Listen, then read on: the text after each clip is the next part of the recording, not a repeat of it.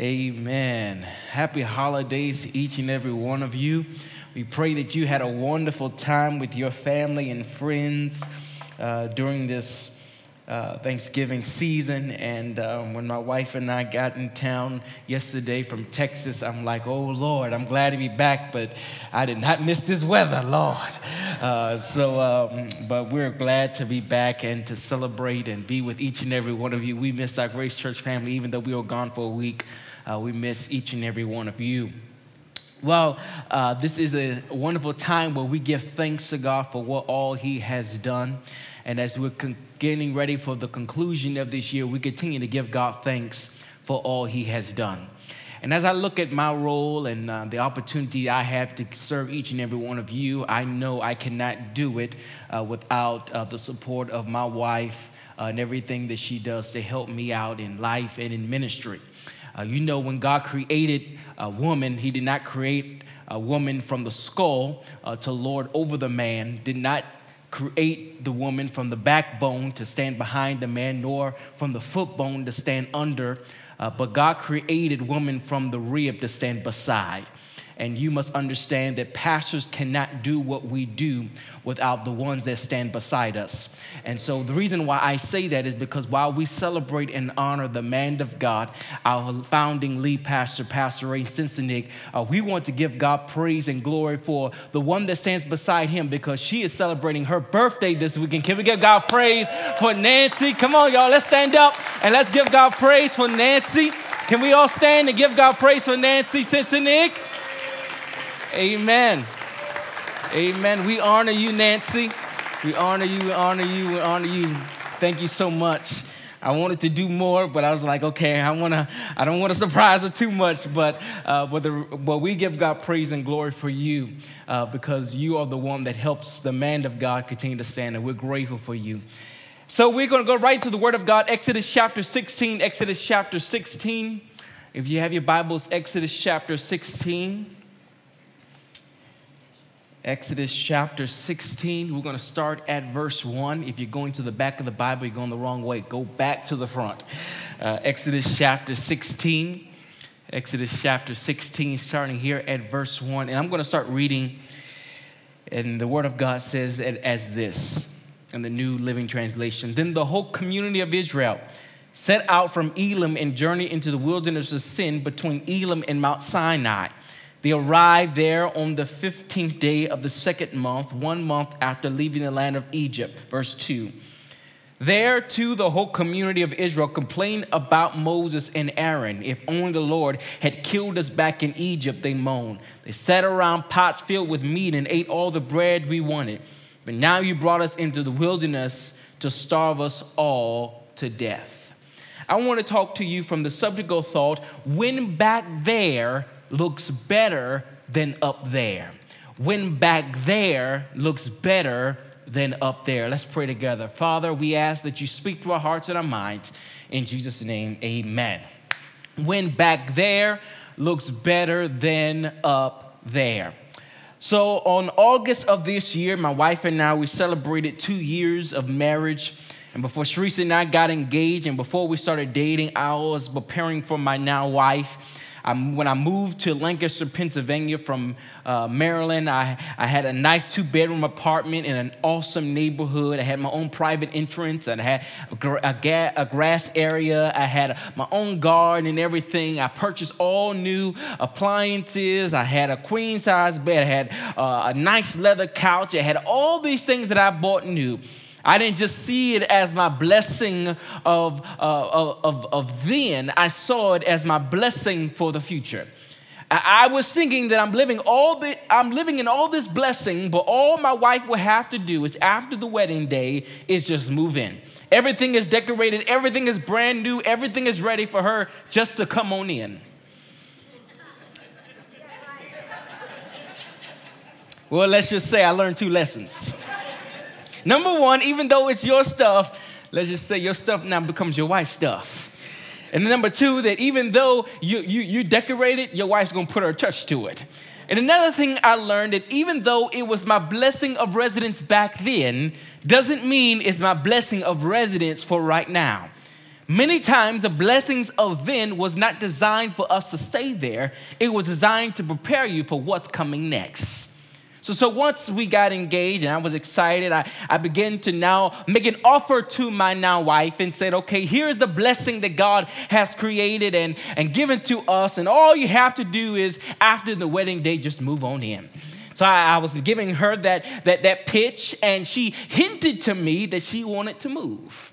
Y'all hear that? She she hinted to me that she wanted to move. And I was under the impression that we can stay in this current place. I saw this as a blessing from God. And, and, and, and my wife said, yes, it's a blessing from God, but it's a blessing for God as a bachelor pad. It's not where we're supposed to live together. This is, I, I would love to see us get an apartment together.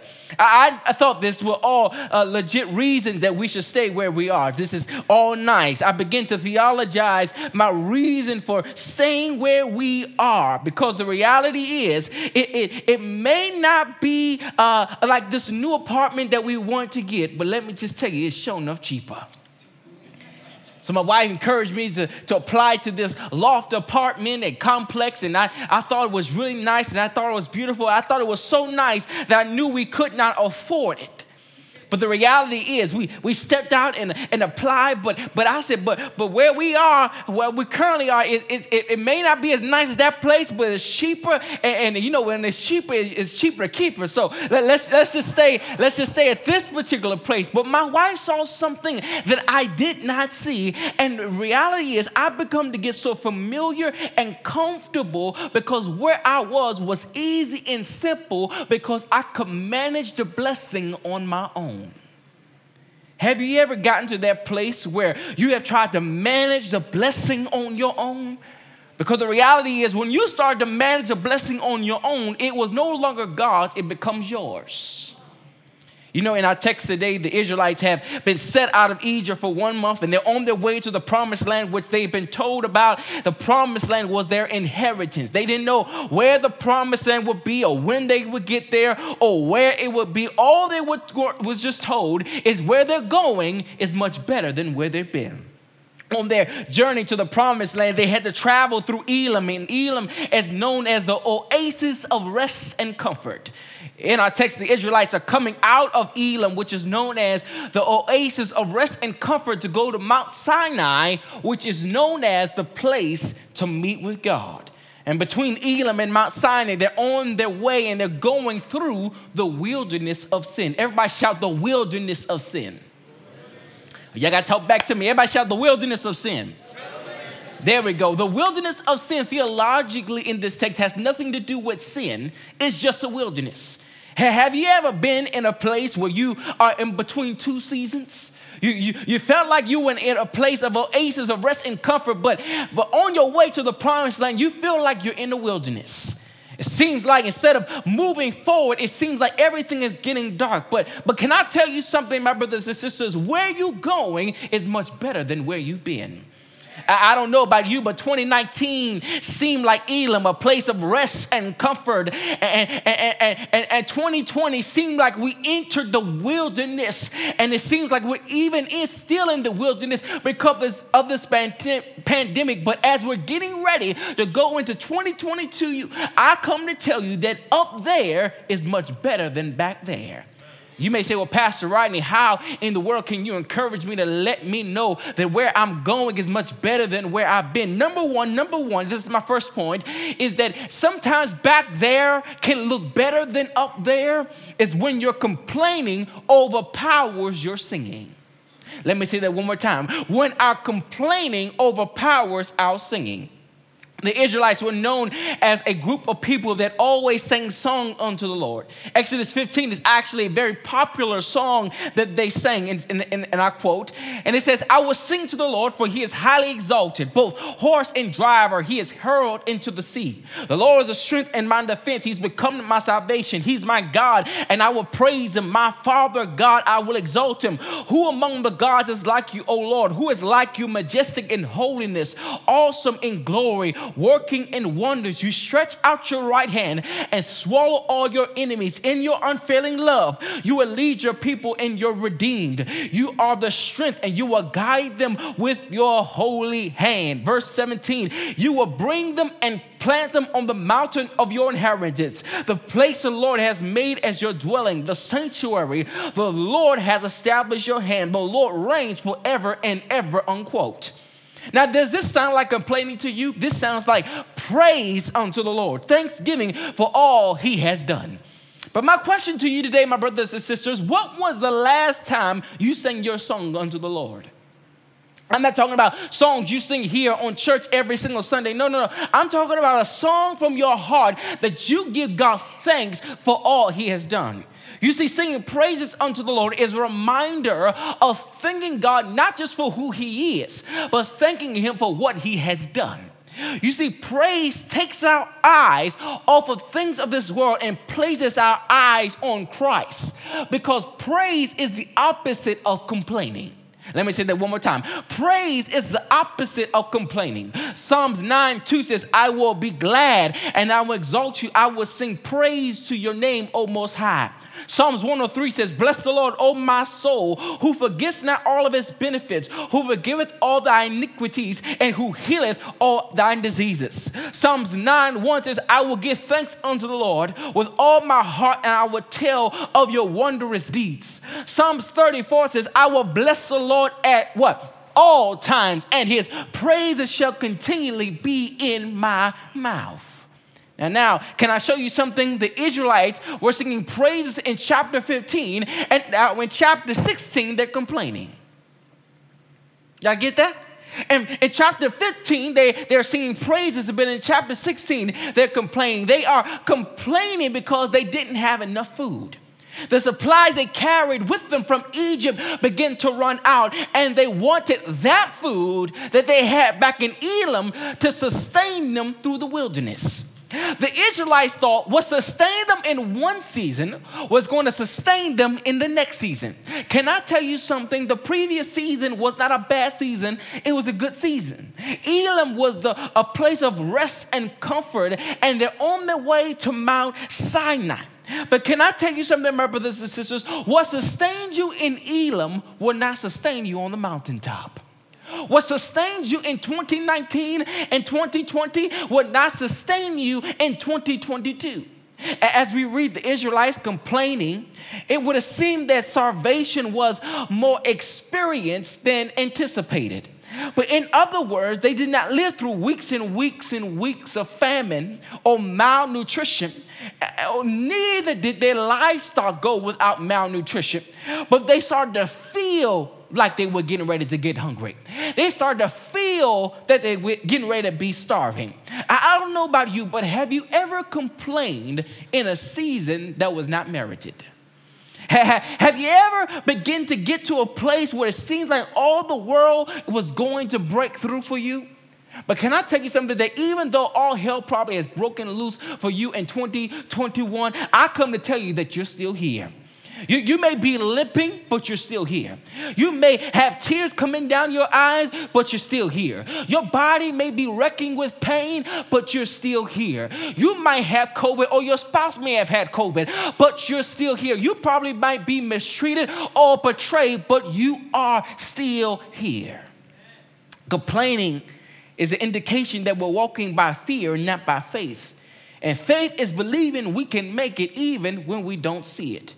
Faith doesn't require us to agree with all the details. It requires us to trust that God is going to make everything work out in our favor. The Israelites still had food, and they were complaining about starving. You, you know, that's why we understand that they are complaining and not singing, because they were confused. They were afraid of losing control of what God had provided. It's easy for us to complain when we don't have control, but you don't have control, that's when you need faith. Let me say that one more time. When you don't have control, that's when you need faith. But I want to encourage you, my brothers and sisters, to release yourself from trying to control the uncontrollables and let God lead your life. So, so number one, number one, back there looks better than up there when they're complaining over the power of their singing. Secondly, back there looks better than up there when your comfortability blinds your ability. When your comfortability blinds your ability. Comfortability means you're comfortable, the condition of being comfortable. Comfortable means you're at ease and that you are settled. So my wife and I, when we first got married, in the first few months, we, we bought this massive couch. It seats about twelve people, and we knew the color we wanted. We knew the material that we wanted. We even knew the price that we wanted. And out of all of that, I wanted to make sure that it was going to be comfortable. So I continue to tell y'all, my wife and I, every single Wednesday, you will find us on our couch watching something called Married at First Sight. It just ended. So so we're probably not going to be sitting on our couch during that time. So so, so we're always usually watching this show, and it's about an hour and thirty minutes, but the last two weeks it has been the reunion, so it's been about two hours long. And and and, and so, uh, it, it, and if you don't know about it, it's really about four couples that meet for the first time at the altar together, and they get married, and they're married for eight weeks, but you got to watch it for yourself. So so my wife and I, we learned that if we want me to watch the entire show, uh, my wife has to fast forward through all the commercials because I'm prone to fall asleep. I see somebody, a witness over there. Uh, uh, I, I always fall asleep, but not because I'm not interested. It's because the couch is so comfortable that I begin to fall asleep. Yo, y'all, the couch is so comfortable that I can just stay there and sleep on it all night. You know, while the comf- the couch is comfortable, it was not designed for me to sleep on. That's what my bed is designed for. My couch is designed for me to sit on. My brothers and sisters, don't get so comfortable that you end up resting on the thing that God has called you to sit on temporarily. Don't get comfortable in the season that God called you to rest in temporarily, because your resting was not designed to keep you there. It was designed to give you strength, so when you go to the wilderness, you can make it every step of the way. Now, now being comfortable, now being comfortable is not a sin, but if we get comfortable, it can blind our ability to see what God is doing all around us. The Israelites were so comfortable that it blinded their ability to see. It blinded their ability to also follow, because the text shows us that the Israelites complained about Moses and Aaron. Moses and Aaron were men of God that God chose to lead the people out of Egypt. Moses and Aaron, you know the story of Moses. Moses was an Israelite by birth, and he was then given to the hands of the Egyptians, and God called him to lead the people out of Egypt. And he he he, he said, I, I have a speech impediment. I, I I can't speak. But God said, if I called you, God said, I will anoint you and use you to bring my people out. So God called Moses, and Moses began to lead the people out of Egypt, and they followed Moses because signs and wonders followed Moses. Now, the Bible shows us that the Israelites loved Moses and Aaron. Moses was able to lead the people out of Egypt through Elim. But you understand, my brothers and sisters, that, that the people were willing to follow Moses to get out of Egypt. But now they're complaining about Moses and Aaron. And the text says that they become so comfortable that they're willing to follow them out of something, but not willing to follow them into something. So, so the text shows us here that Moses did not, not, did, did not complain about the people, but the people begin to starve and begin to complain. And they begin to complain about the prophet. But you understand, the Bible tells us in Luke twenty-four four, he says, but I tell you, no prophet is accepted in his own hometown. Which means it's easy for us as people to get comfortable and familiar with our leaders to the point that we begin to doubt that they hear from God. Jesus understood that it's easy to doubt the power and the work of God among those that are most familiar to us. It's easy for us to get familiar with our leaders, just as the people begin to get familiar with Jesus. My brothers and sisters, don't get so comfortable that we're not willing to follow so we can go to the next season of our life.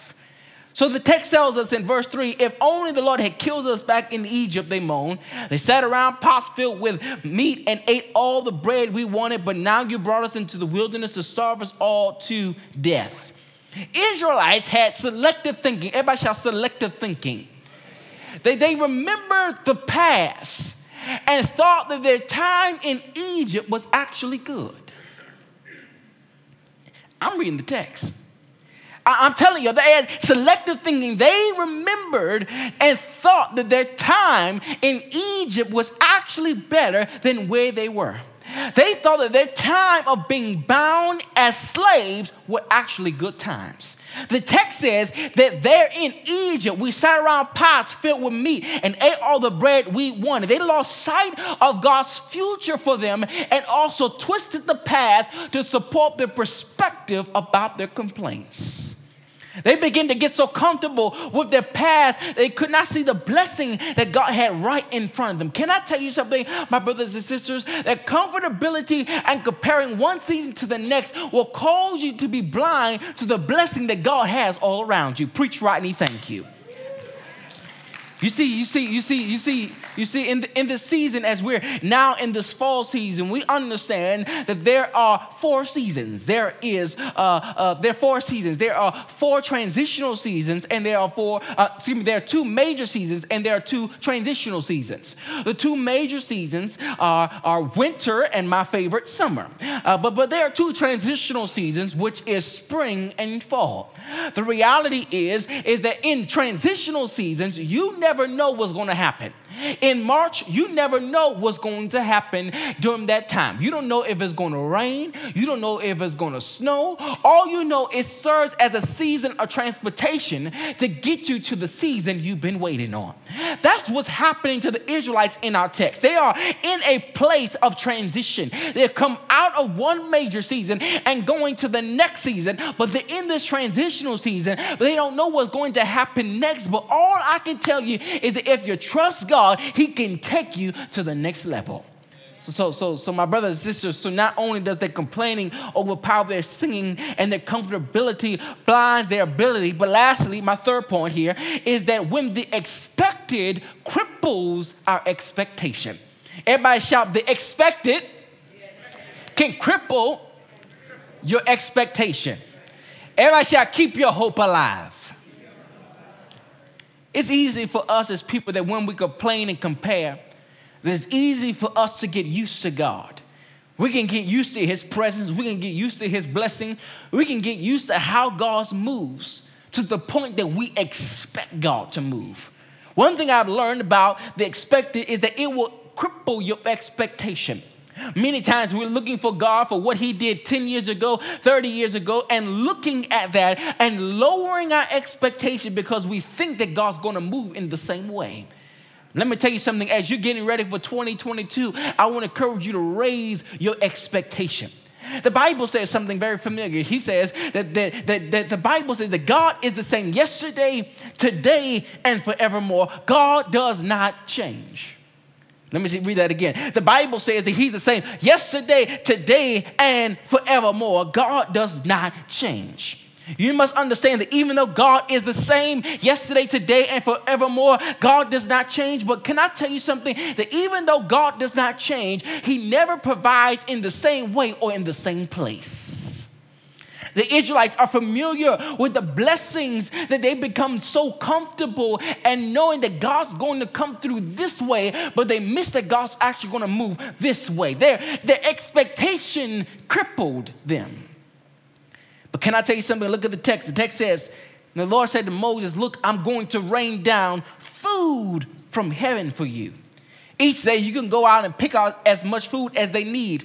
I will test them in this to see whether or not they will follow my instructions. On the sixth day they will gather and they will prepare it, and there will be twice as much as usual. Now look at the text. The text says, the Lord says, I'm going to rain down food from heaven. Who has ever heard of food coming down from heaven? I just had a smoked turkey. I never heard of it coming from heaven. If I have a smoked turkey, it's going to come from the ground.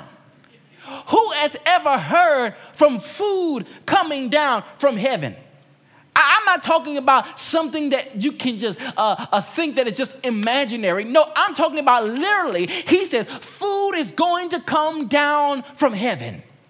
What does that say? In the place that you least expected, that's when God will come through. In the place that you don't expect it, God will come through. In the place where you need him the most, God said, I will come through. In the place that seems familiar to you, God says, I will come through and I will provide for you in a place that you don't expect it. Can I tell you something, my brothers and sisters? Where you're going is much better than where you've been. Can I tell you something? Let me say it again. Where you're going is much better than where you've been. Some of y'all just got your faces all frowned at me. I don't understand it, but I'm just trying to drill it in your head. Where you're going is much better than where you've been. Why are you saying that, Pastor Rodney? Because back there, God provided from the ground, but up there, he provides from the sky. Back there, you had to sweat for it, but up there, he will supply it. Back there, you had to work hard for it, but up there, you get to rest.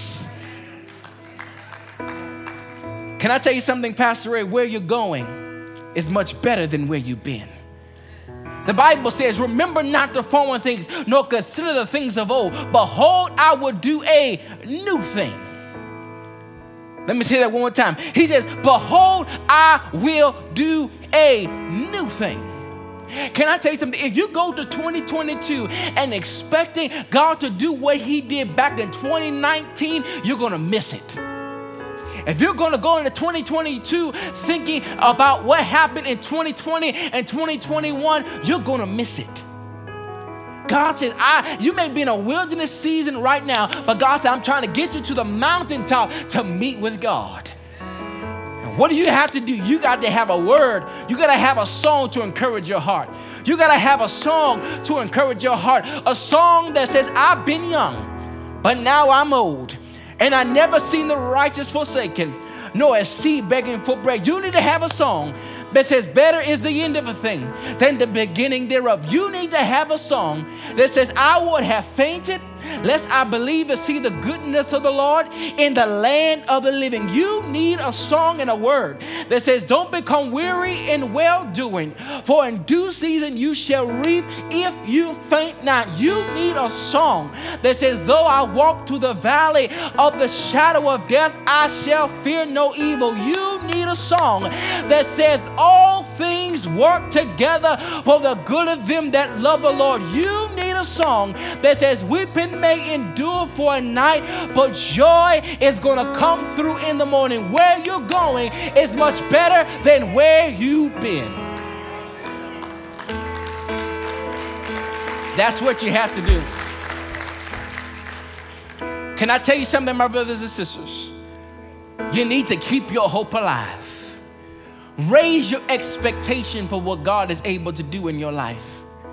Can I tell you something? You may you may be wondering, Pastor Rodney, how, how am I going to make it? Can I tell you something? You're still here. If you thought you weren't going to be able to make it through last year, you can see yourself this year.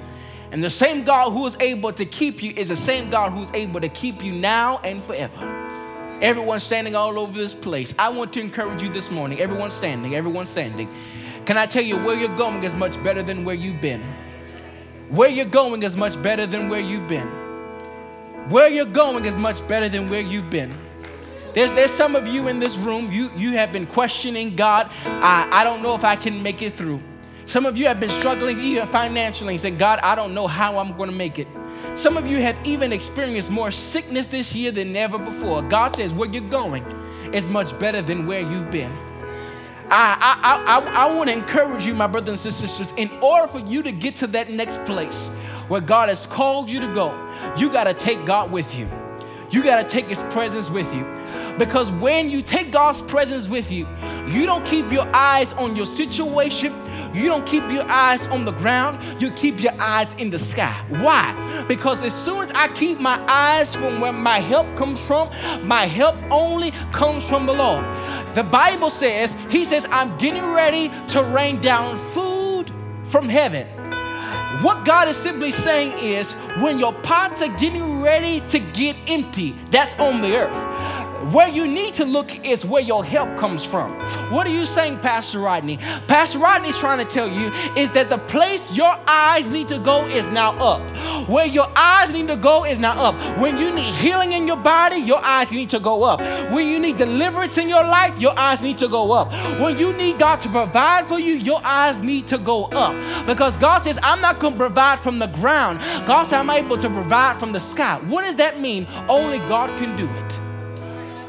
Let me say that one more time. I said only God can do it. I, I, I, I don't. I, I, I, I, if I, if I can share just for a quick second, uh, uh, Christina's husband has been uh, battling with COVID. He's been in and out of the hospital. But can I tell you, where you're going is much better than where you've been. Why? Because you're not looking at a testimony that's not on stage, that was going through a situation, but now has hope that God's able to provide because she looked to the sky. Can I tell you, my brothers and sisters, you may be in a dark situation right now, but all I need you to do right now is just lift up your hands and look to the sky. Look to the sky from where your help comes from. Look to the sky from where God can do it. If you don't need it, you can keep your hands down. That's all right. I just need somebody who said, God, I need more of your presence. God, I need more of you. I, twenty twenty-one was a rough year for me, but God, I just need you to provide from the sky. I need my healing to come from the sky. I need my breakthrough to come from the sky. I need my provision from to come from you. Come on, lift up your hands. Come on, speak to him. Come on, speak to him. We're going to get into this song. We're going to go ahead and sing that song. We're going to sing this bridge together because we want to ask God to give us a strength to come through the wilderness, to go right where he's called. God says he's greater than where you were, and God says, I'm able to take you to where you're going. God says, I'm able to hold it all together. What does that mean? That means all things are working together for your good. It may not feel good. It may not look good. But God says it's working together. And God says, I'm able to hold it all together. But God says, I'm able to hold you all together. Let me say that one more time. I said, God says, I'm able to hold you together. Some of you have been dealing with anxiety. Some of you have been dealing with depression. Some of you have been dealing with fear. But God says, I'm able to hold you together. Can we give God praise that he's able to hold us together? Come on, come on, come on. Sing this song together.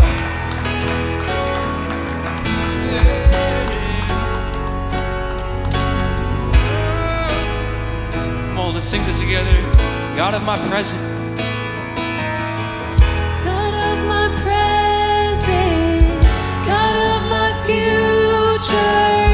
You write my story, you hold it all together. God of my present, God of my future. You write my story, you hold it all together. God of my present, God of my future. You write my story.